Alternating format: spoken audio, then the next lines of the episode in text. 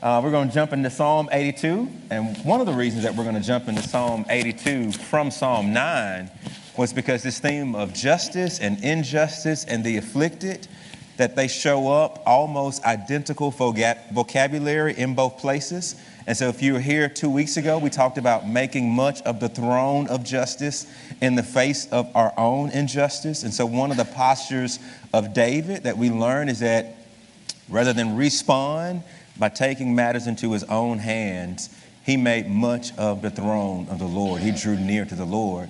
That's one side of the coin, right? There's another side of the coin for a believer that when we encounter injustice in our world, should it evoke another response other than making much of the throne of justice, does that sort of trickle down does that sort of uh, force us or compel us to do more than pray and to do more than wait?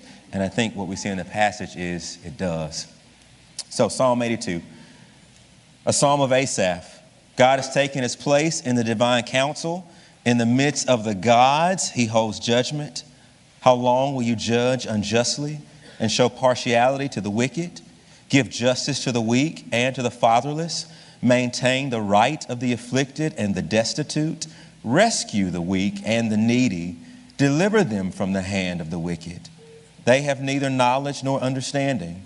They walk about in darkness, and all the foundations of the earth are shaken.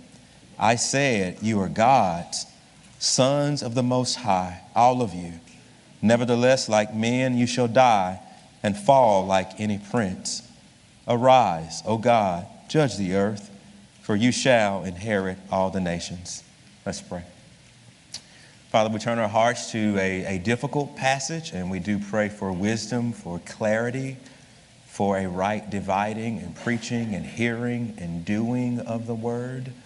Father, I pray that uh, our conduct that you call us to, we would not be guilted into it but that we would see it flowing out of this new identity. You have made us new men and new women formed after the image of your Son.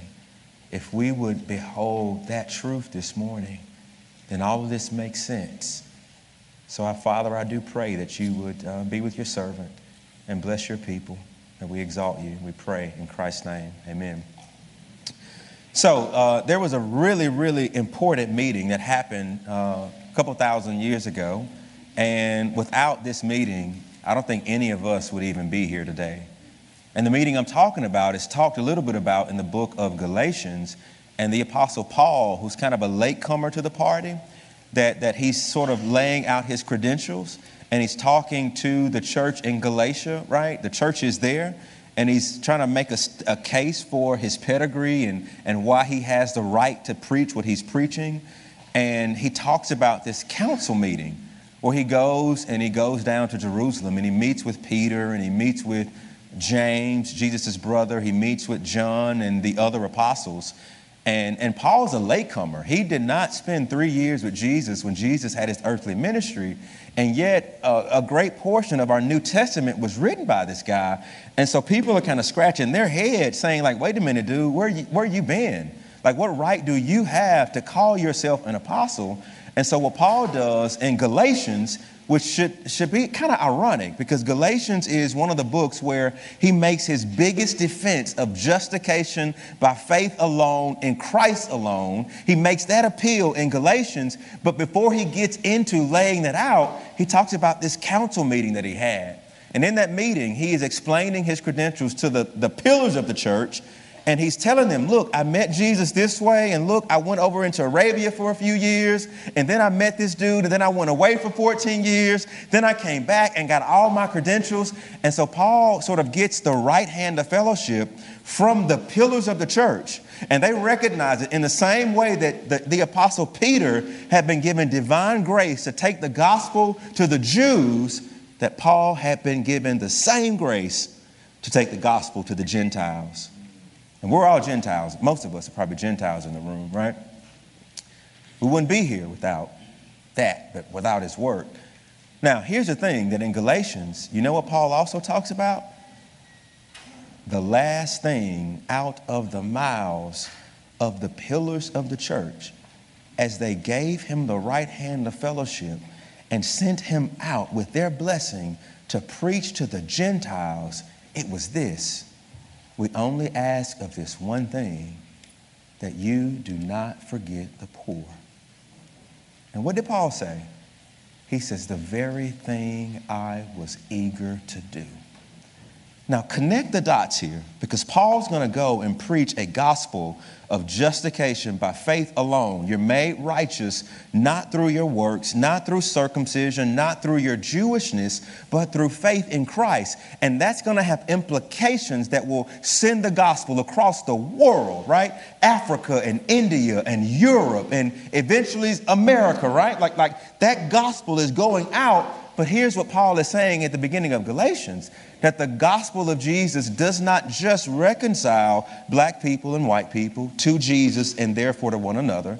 It doesn't just reconcile Asian people to African people to Indian people because we're all reconciled to Jesus, right?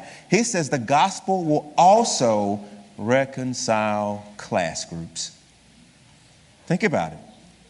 The gospel is not just reconciling ethnicities the gospel also reconciles classes the rich and the poor who are at home in the same family of God, worshiping the same Savior. And at that council meeting, that was the last thing that Paul heard before they sent him out. Don't just be caught up in ethnic reconciliation. The gospel will also transcend gender, and it will also reconcile classes.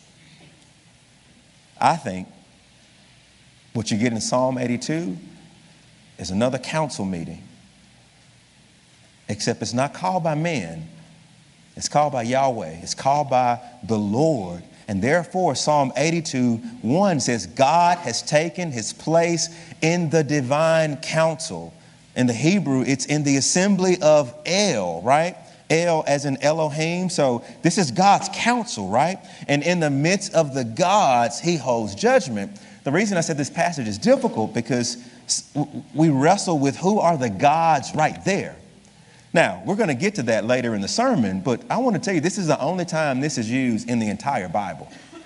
This idea of, of El holding a council meeting and in the midst of the gods, he holds judgment, right? You, you will not find that anywhere else in the Old Testament. And so here's what I want you to think about for a moment that whatever is going on here, and whoever is into the meeting, this meeting here is important because God Himself is presiding over it. And whoever He summons, whatever He wants to talk about, it's important, right? Now, what I want to do is sort of unpack this, right? So, what's the purpose? Why is God calling this meeting? What's the purpose of the meeting?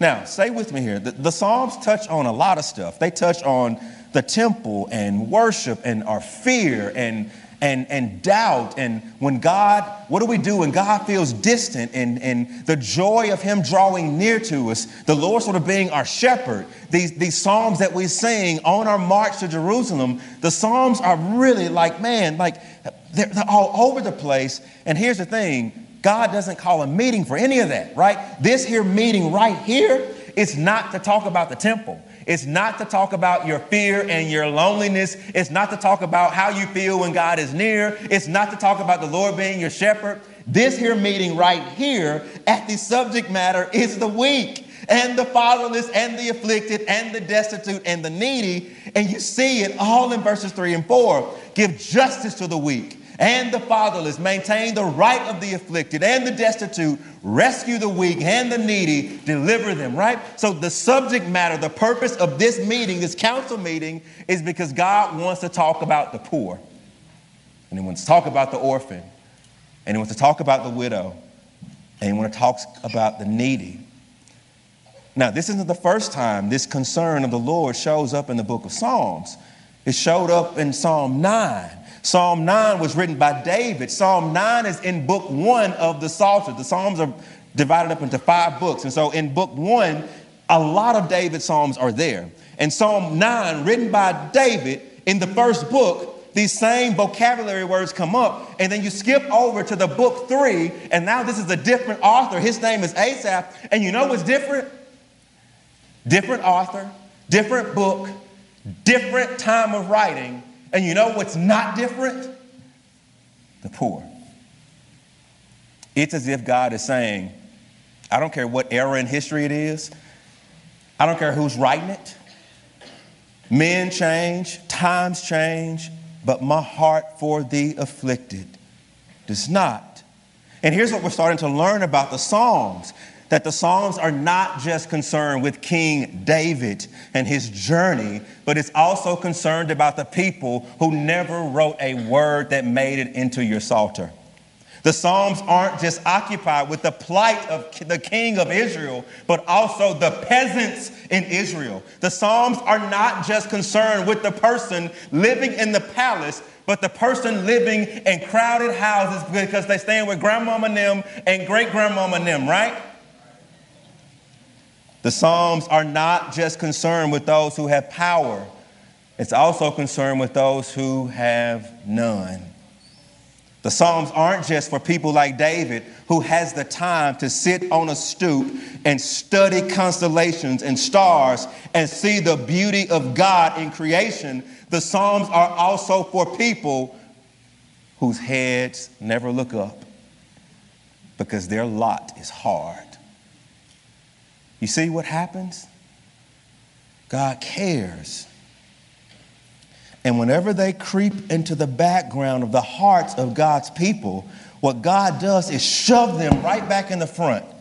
Whenever it's easy to think the Bible is just consumed with King David and his poetry and his life, God says, no, no, no, David is a servant. But guess what? What about the folks who are not writing? I still care about them.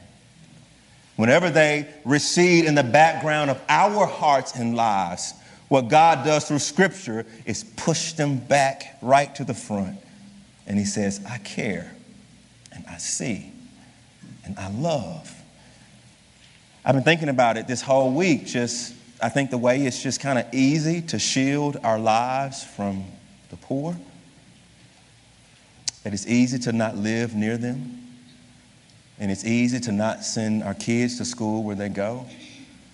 And it's easy to not go to grocery stores where they frequent. And it's easy to not drive down streets or part of the city where they live. It's really easy to be insulated, and that's what money does to you. Money starts to allow you and I to be insulated from suffering and hardship. And here's what God is saying I'm calling you to see. And it took me a step further, right? Because I think when I think about poverty, I think there's sort of degrees, right? And, and, and this book that I'm reading, it's kind of rocking me, right? And it's, talk, it's talking about the invisible, the invisible ones in America, the working poor. And it's written by David Shipler, who is a Pulitzer Prize winning author. And this is what he talks about the, the, the working poor. And he makes the case that, that you probably saw him this week, but you just didn't know you were seeing him that they might have cut your grass. They might have washed the dishes that you ate on when you went to a restaurant. They might have picked up your trash. They might have substitute taught your teachers this week, right? That he's making the case that there is a whole segment of America that they're right on the fringes and they're right in our faces every single day, and we don't see and here's what he says about the working poor in America these invisible ones are neither totally helpless nor independent, right? That their lives, it, it, it's a mix of bad choices and bitter providences, of roads not taking and roads cut off by the accident of birth or circumstance. It's difficult to find someone whose poverty is not somehow related to his and her unwise behavior to drop out of school, to stay in unhealthy relationships, to do drugs, to be chronically late for work. And It's difficult to find behavior that is not somehow related to inherited conditions of being poorly parented, poorly educated, poorly housed in neighborhoods from which no distant horizon of possibility can be seen, not taught how to handle money or effective study habits. How to define an individual's role in their poverty is a question that has shaped the debate of welfare and other social policies. Here's what he's saying that, that if you're conservative, then you tend to think that the poor, they got themselves into that situation because they just didn't try hard enough, right? And then if you're liberal, then you think it's the man, it's the system. The system messes over people. And what this guy is saying, it's both.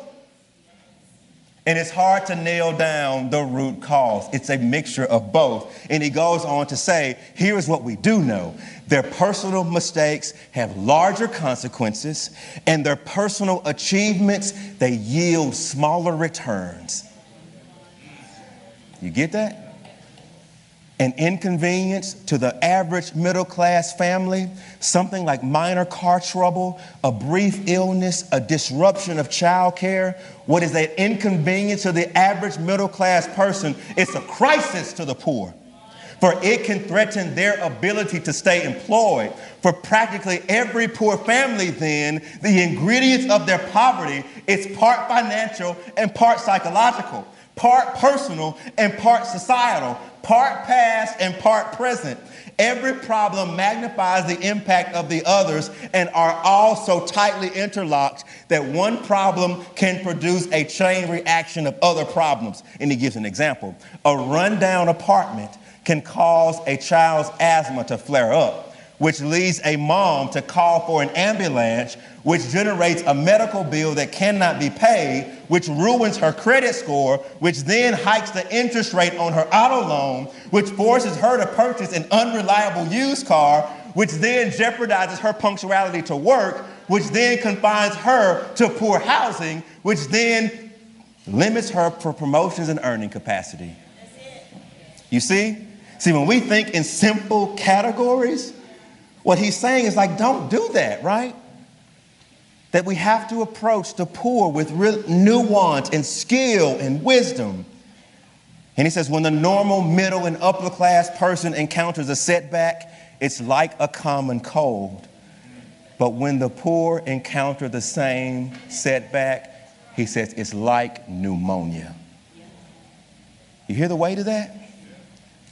The little stuff that if you got means that you can, I can find somebody to watch my kids for a day. My car getting broke, it's broken. I can call somebody and we can kind of work rides out. But when that happens to someone and they're living on the brink of society, that is not just a common cold. That one thing is pneumonia.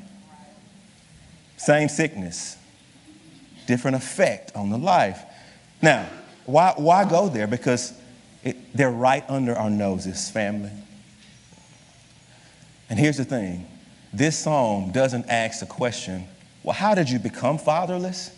Let me see if your reason for becoming fatherless merits my attention, right? This psalm doesn't say, well, how did you become afflicted? And how did you become weak and needy, right? It doesn't ask a question with how you got in the situation you're in. What the Bible is saying is God cares about the situation you're in. Period. You see? God cares. And this might be you this morning. And I want you to know that you're welcomed here at this church. We believe the gospel reconciles us to Jesus and to each other. And what we have, if we're tracking with Scripture the right way, it's not because we're special what do we have that, that, that we can say we got on our own?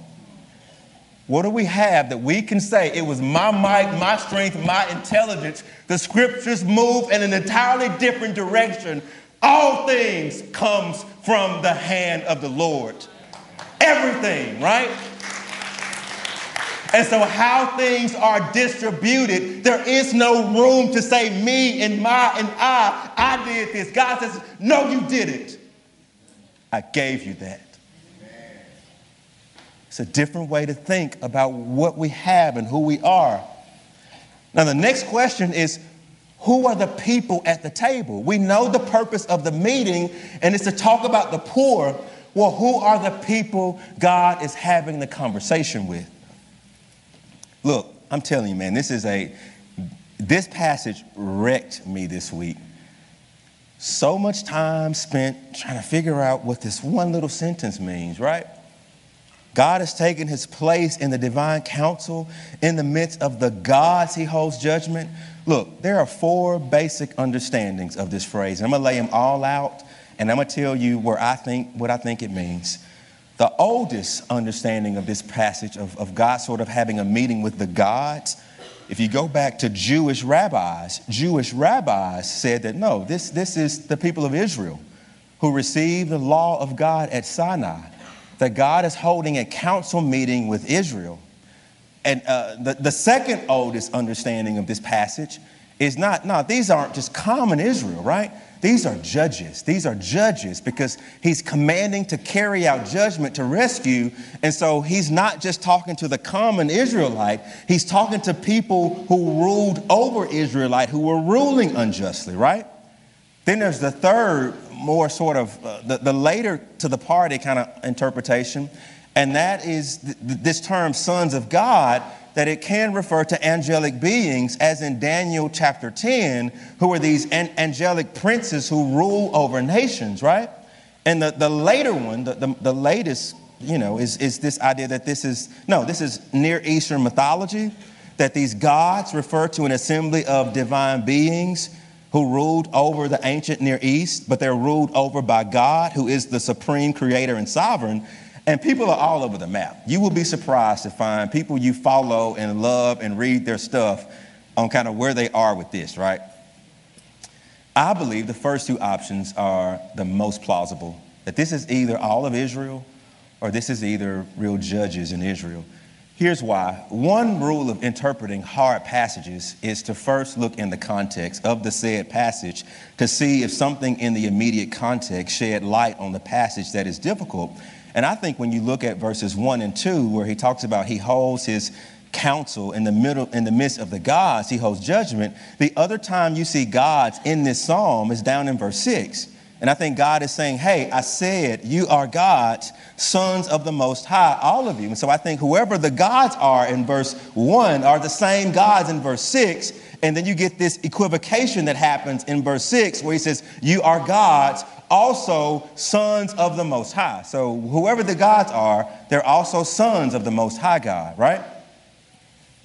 So it doesn't make sense to me that they're angels up here in 1 and 2. And then look at verse 7 Nevertheless, like men you shall die and fall like any princes. If there are other gods, somehow you're going to become an angel, become like a man, and die like regular humans. You just don't, that, that never happens in Scripture. You ever see an angel turn into a man? It, that doesn't happen, right? The second rule for interpreting is to see if the New Testament might shed light on it. And it does. The, the only time this psalm is used, verse 82, is directly quoted by Jesus. And so in my theology, I'm kind of saying, okay, if Jesus is going to come and talk about the passage, then whatever Jesus says about the passage has to be what the passage means, right? That's kind of the way I think about it. If Jesus is who he really is, then he's the one who's going to shed light on his Bible. And he does, right? You turn over to John 10, verse 31. And the Jews picked up stones to stone Jesus again. And Jesus asked them, Why do you want to stone me? What have I done? I have shown you many good works. For which of them are you going to stone me? And then he replied, It is not, it is not for a good work that we are, no, they, they replied, It is not for a good work that we're going to stone you, but for blasphemy. You, being a man, make yourself God. And then Jesus answered them, Is it not written in your own law? And then he quotes Psalm 82 6.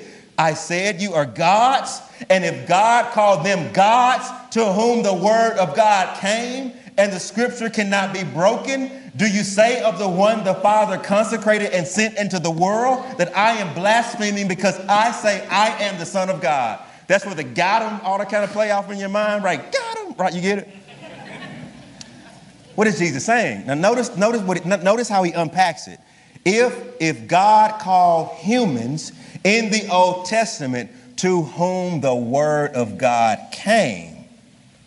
So notice, right, and, I believe sort of in this sort of recreational theology, where when God saves you, He forms you back in the image of our Maker, and we are no longer dead to the things of God. We are no longer following the prince of the power of the air who is now at work in sons of disobedience, but we in our very natures have been restored and will be perfected in glory. That that process starts to happen. It really starts to happen. And notice what Jesus says whom God called gods, to whom the word of God came. It's the word of God that these people had believed and assented to that somehow restored them and made them different from the nations and different from everyone else on the planet. And here's what Jesus says if you have in your Bibles a precedent where God joins himself and his work and his mission to humans and exalts them so that humans live on the earth as divine representatives.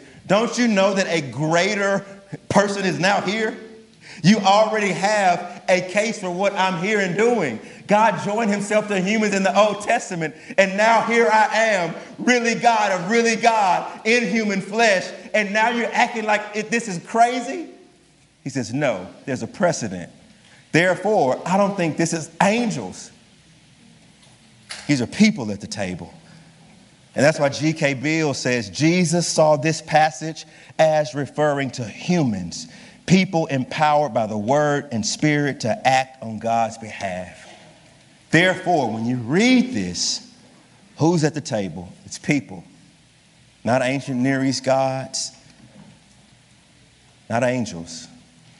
If God called Israel in the Old Testament gods and sons of the Most High, how much more does that apply to us? We've been adopted into his family through our union with Jesus. Who's at the table then, beloved? It's people. And I want to have a little nuance here. This isn't just all believers, right? He's not calling the fatherless to this council meeting. He's not calling the weak to this council meeting. He's not calling the afflicted and the destitute and the weak and the needy. They're out there not being cared for. The question is, who does he summon to the meeting? Those with fathers, and those who are strong, and those who are not afflicted, and those who are not destitute. In other words, he is calling not just common believers, but he is calling people who have stability and influence and power. That's who he's meeting with. Now, here's the mistake you can't make when you read this don't read race into it. Because I know that when some of us hear like fatherless, we look at the stats of, of fatherless black homes and we kind of assume that when the psalmist wrote this psalm, that, that, that, that black people kind of occupy the fatherless and the orphan and the widow and the needy and the destitute, right? And then when we look at who has influence and privilege, that's kind of a buzzword out there right now, privilege, and we kind of we kind of think white equals wealth, right? And white equals privilege. Look, don't read race into this psalm. There's a lot of psalms that talk about ethnicity. There's a lot of scriptures that talk about race. But trust me, this psalm right here, it ain't got nothing to do with race. It got everything to do with class. See, what's the danger? See, if you think that this, if you read black equals fatherless, then here's the thing you will not think that black people have means and that we need to be at the table asking ourselves, are we loving the poor? Right? That's how you tease that logic out, and that's how you walk away from it. And, and, and if you think that privilege equals white, then guess what? You will undermine and not take seriously the white poor. Oh, y'all ain't, y'all ain't really poor. We poor, y'all ain't poor. You know, like you kind of have that debate. Don't bring that debate into this passage. I've seen black people with means, with college degrees, and paid off their mortgage and got their kids in the best schools. And I've seen poor white people. I had the privilege, and I call it a privilege, of growing up in the Queens. 5426 Queen Christina Lane. Spent half of my life in the Queens. My parents did not go to college. My mom got married to my dad when she was 18. She had me when she was 21. They didn't go to college. They chose to work at a factory in Brookhaven. And so you can imagine, right? An 18 year old woman getting married who doesn't go to college, who then works in a factory. So earning potential, right? It was just kind of delayed, right? And so we spent the half of my life in the Queens, right? Just like everybody else who was trying to start out and make a living, right? And my next door neighbor was an Indian immigrant. Her name was Shuvana, right? I just remember her name. I don't know why I remember her name, right? Her folks didn't have nothing either, right? And my across the street neighbor was a white family, right? We was all just kind of like barely kind of making it, right? And then they broke in my house and stole my daddy's stereo, right? The white people across the street. Just being real. And my folks, they kind of made a little bit, and we moved to North Jackson, not Northeast Jackson, that was still all white. We moved to North Jackson, down the street from Callaway, in a, in a smaller subdivision called Norwood. And I moved over into Norwood, and we the working class, working class black people. You some teachers, you some factory workers. Some dude work at Comcast. My dude across the street was a fireman. I mean, we were kind of like a working class. Now, I rode my bike into Lakeover. Now, if you don't know what Lakeover is, that's where black folks got some money. And they been had money, right? Rode my bike into Woodley. And so here's the privilege of what, what I got to see growing up that black people, we, we, we, can, we can get means and get degrees and do our thing. And white does not always equal wealth. wealth. This passage is not racialized. You have to read this passage through the lens of socioeconomic have and have nots. Who's at the table? I'm at the table. And you're at the table. If you drove here this morning in a car and you put gas in it and it works, you're at the table. And I know you think you're poor because you go to seminary, but I'm telling you, you're, you're not like for real poor, you know? Right? Look, come on, let's be really honest. That if you're going to leave here and got somewhere to lay your head and you're not sharing it with 20 other people because you're in a, ha- you know, a house, you, you at the table. And if you can pay your rent or your mortgage, you might get behind a little bit, but you still got somewhere to stay, you're at the table. And if you wake up early enough to get your little ones off for school or your husband off to work, you're at the table. And I'm at the table. I'm at the table. And if you're here in this church and life is hard right now, we're here.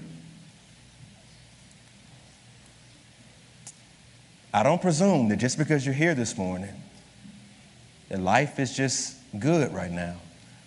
I think if we take honestly Scripture, you're a gift to our church. To have you in here and to be struggling and to be trying to raise kids on your own, to be encountering injustice, we don't want you to feel like you got to go somewhere else to fit in. That no, you can have a place right here. That there are ministries, work life, if you're underemployed and you want to get better training, you stay here. That if you're behind on your rent, then you meet with our deacons and they manage a fund that when every person in this church gives, a portion of your giving goes to a fund to help the poor. You fill out your paperwork, you meet with our deacons, it is anonymous. I don't see who and when they meet. And you let us do some of this with you. Let us walk with you. The third thing is the peril of our negligence. Now that Jesus has reminded us that people are at the table with a measure of security, what is the connection with calling them to the meeting to talk about the people over here who aren't the meeting? Because Jesus expects that there is a bridge. He's calling people to the meeting who can do something about the problem in his kingdom. What we start to see is that the people who have privilege and rights and means and stability, that there is negligence on their part. And you see it in verse 2 How long will you judge unjustly? Now, some people see judge unjustly and they say, Got him. That's a, that, that is judge language. Don't do that. Here's why. Listen to what Zechariah says in Zechariah 7. The word of the Lord came to Zechariah. Thus says the Lord of hosts render true judgment, same vocabulary, show kindness and mercy to one another, do not oppress the widow, the fatherless, or the poor, but they refuse to pay attention. They refuse to listen to his spirit through the prophets. Thus says the Lord, I scattered my people among the nations. God did not just scatter judges, he scattered all of Israel because all of Israel were not doing what they were supposed to do. What about Micah? He has told you, oh man, what is good and what does God, the Lord, require of you, but to do justice, to love kindness, and to walk humbly with your God, right? This is not a blanket statement for judges, right? What about Job 29? Job says, I delivered the poor who cried for help and the fatherless who had none to help him. The blessing of him who was about to perish came upon me because I promised to care for his widow. I was the eyes to the blind and the feet to the lame. I was a father to the needy. I took up the case of the stranger. I broke the fangs of the unrighteous and made him drop his prey from his teeth. That's Job. You see it over and over and over again. This rescue language is not just for kings and judges in Israel. This ethic was supposed to trickle down and be something that the common Jewish follower of God embraced. And they weren't. And he says, How long, right, will you show partiality to the wicked? That phrase right there, showing partiality to the wicked, we've seen it before. We see it every time we hear number six. The Lord bless you and keep you. The Lord make his face to shine upon you and be gracious to you. The Lord lift up his face upon you and here's what they were doing there they were lifting up the face of the wicked upside down. And that's why James says, Beloved, why do you show partiality? Why, when someone poor who walks in next to someone who is wealthy, you tell the poor person, hey, you go over there. Hey, I'm not going to shake your hand. Hey, I'm looking at the dude in the money suit, right? James says, why do you do that? You see, this is not just something the Old Testament followers wrestled with. James and us. And therefore, the command, the commands, give justice. Why? Because they weren't. Maintain the rights of the afflicted. Why? Because they weren't. Rescue the weak and the needy. Because they weren't. Now, what's the danger? I think the danger you see in verse 6 it says, Therefore I said, You are God, Son of the Most High. Look at what I've done for you. Look at the crown of dignity that I've given you. And because you have been ne- negligent, nevertheless, like men, you shall die, and you shall fall like any prince. You see, kind of right there, what's going to happen? Doesn't that sound a lot like Revelation? Where it says, Remember where you have fallen, repent and do the works you did at first. If not, I will come to you and remove your lampstand from its place unless you repent. Same force of emphasis. This is a big deal. Like, don't ignore it. That's what James is saying. That's what Revelation is saying. That's what the psalm is saying. The foundations of the earth are shaken to a degree that God knows that we live in a broken and fallen world and here's what happened God puts these foundations in place, right, that are supposed to ease the fall. So if you're poor and you fall, you're supposed to fall, and your fall is supposed to have a bottom. And what, what bottoms out your fall is justice and righteousness. That when you fall, there is a floor to your falling, there is a ground, right? King David, okay, buddy, you get injustice, you still the king, right? Your, your falling has a limit. What happens when there is no justice and righteousness for the poor. They keep falling and falling and falling and falling. That's what God is saying. The foundations are shaking. And this safety gap that I put in place to care for those who have nothing, that because we're not doing justice and thinking about mercy and thinking about those who have none, that there is no floor there anymore. That's the image.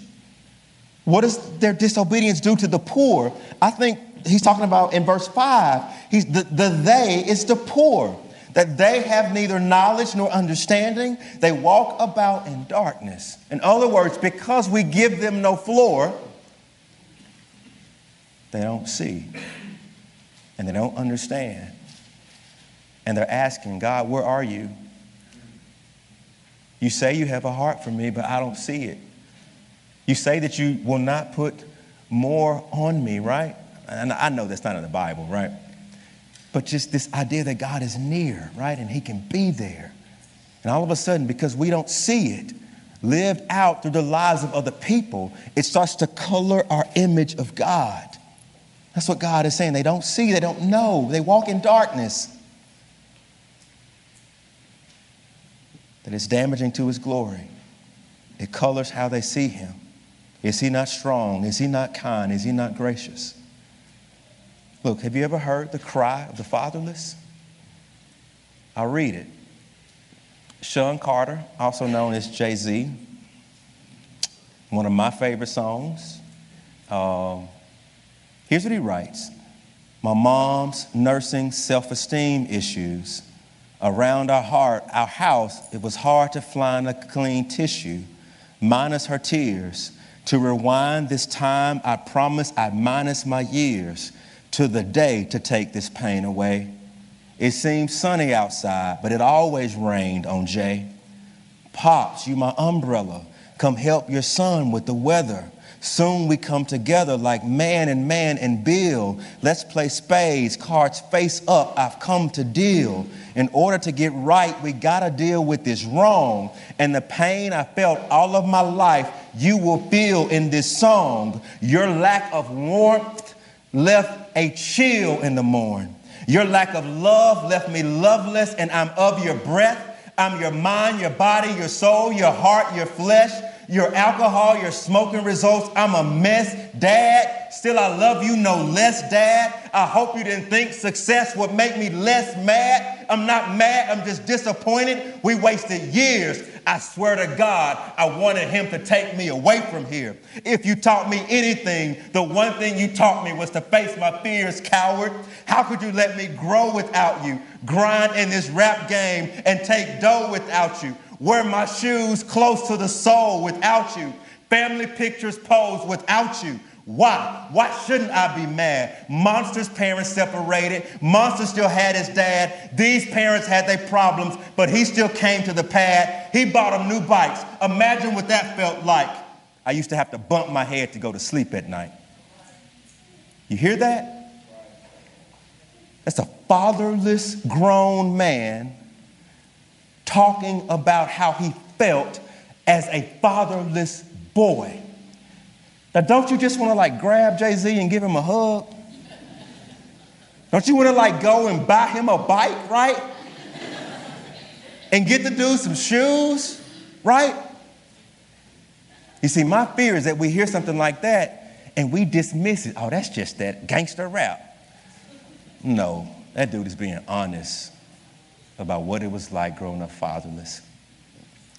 And that is the cry of fatherless children. Why we got family pictures and you not in the pic and you not there? Why all the other kids got bikes and mama making it off of one check and I don't we don't have extra money? Why when school roll around, I'm wearing old shoes, right? That's the cry of the fatherless. And that's why the proverb says, Speak up for those who have no rights, who can't speak for themselves. This call to doing justice and rescuing the weak and protecting the rights of the poor and standing in the gap of the vulnerable, it is not anti government. Government is ordained by God. Government is given to play a portion, right? A portion of caring for the afflicted right? And family units, your own family unit, it is not anti what God is saying here. You read Timothy, Timothy says, look, when you got a widow in your family, go find her own kids first. But here's the mistake that I think we make. We think that the only responsible responsibility for caring for the poor is either government or family. And God says, no, there's a third category, and it's the church. It's the church. Believers. And if you think about what we say versus what we do, I think every one of us in this room will be guilty.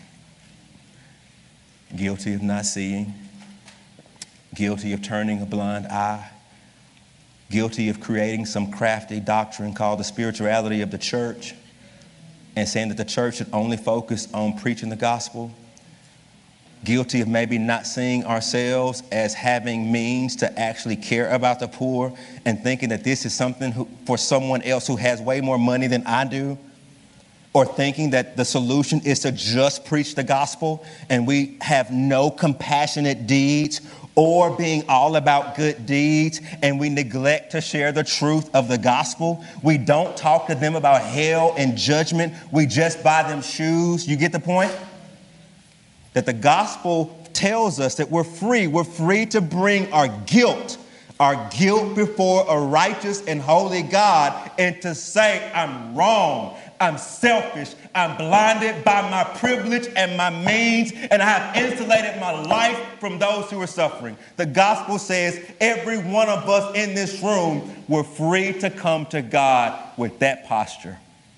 We don't have to deflect. We don't have to come up with some crafty doctrine. We don't have to say, man, I wish Pastor would stop talking about this. This is right here in the text. I'm not making this up.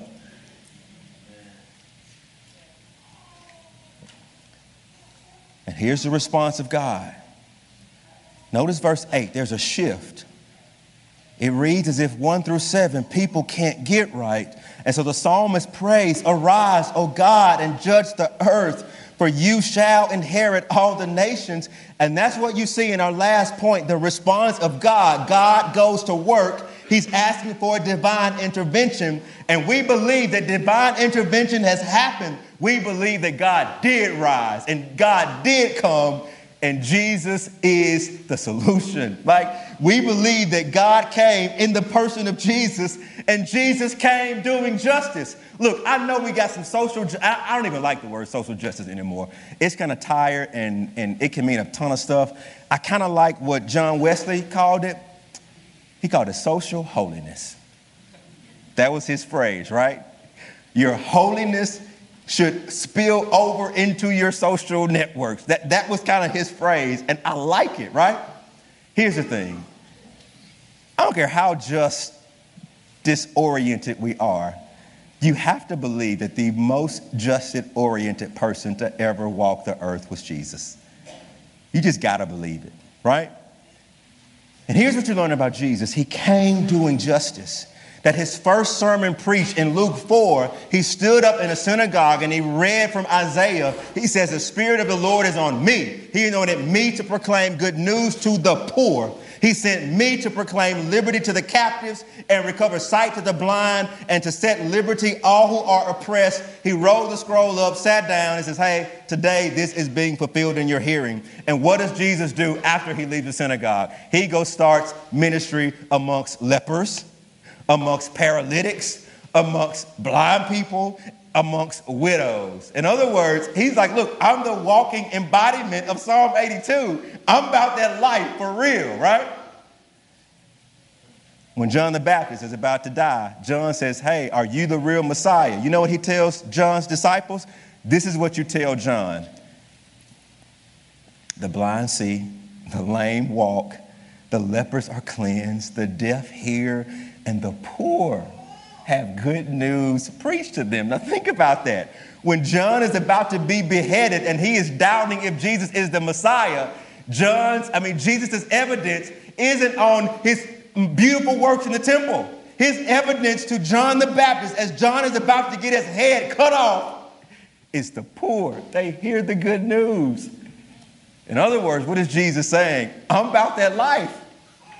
I'm the one Psalm 82 is talking about. I'm gonna come to earth and I'm gonna do what y'all scared to do and what you justified not doing. I'm gonna get dirty and be ridiculed. I'm gonna be about that life. Get it? And here's a reason that's important. A lot of people will guilt you into justice, and guilt isn't the motivation. It doesn't work, not for me.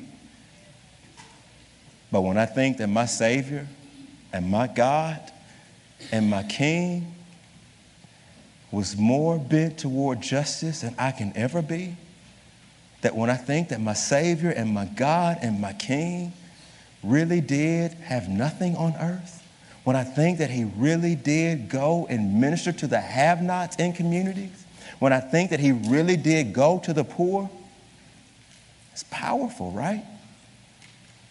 We believe, beloved, that Jesus has done this.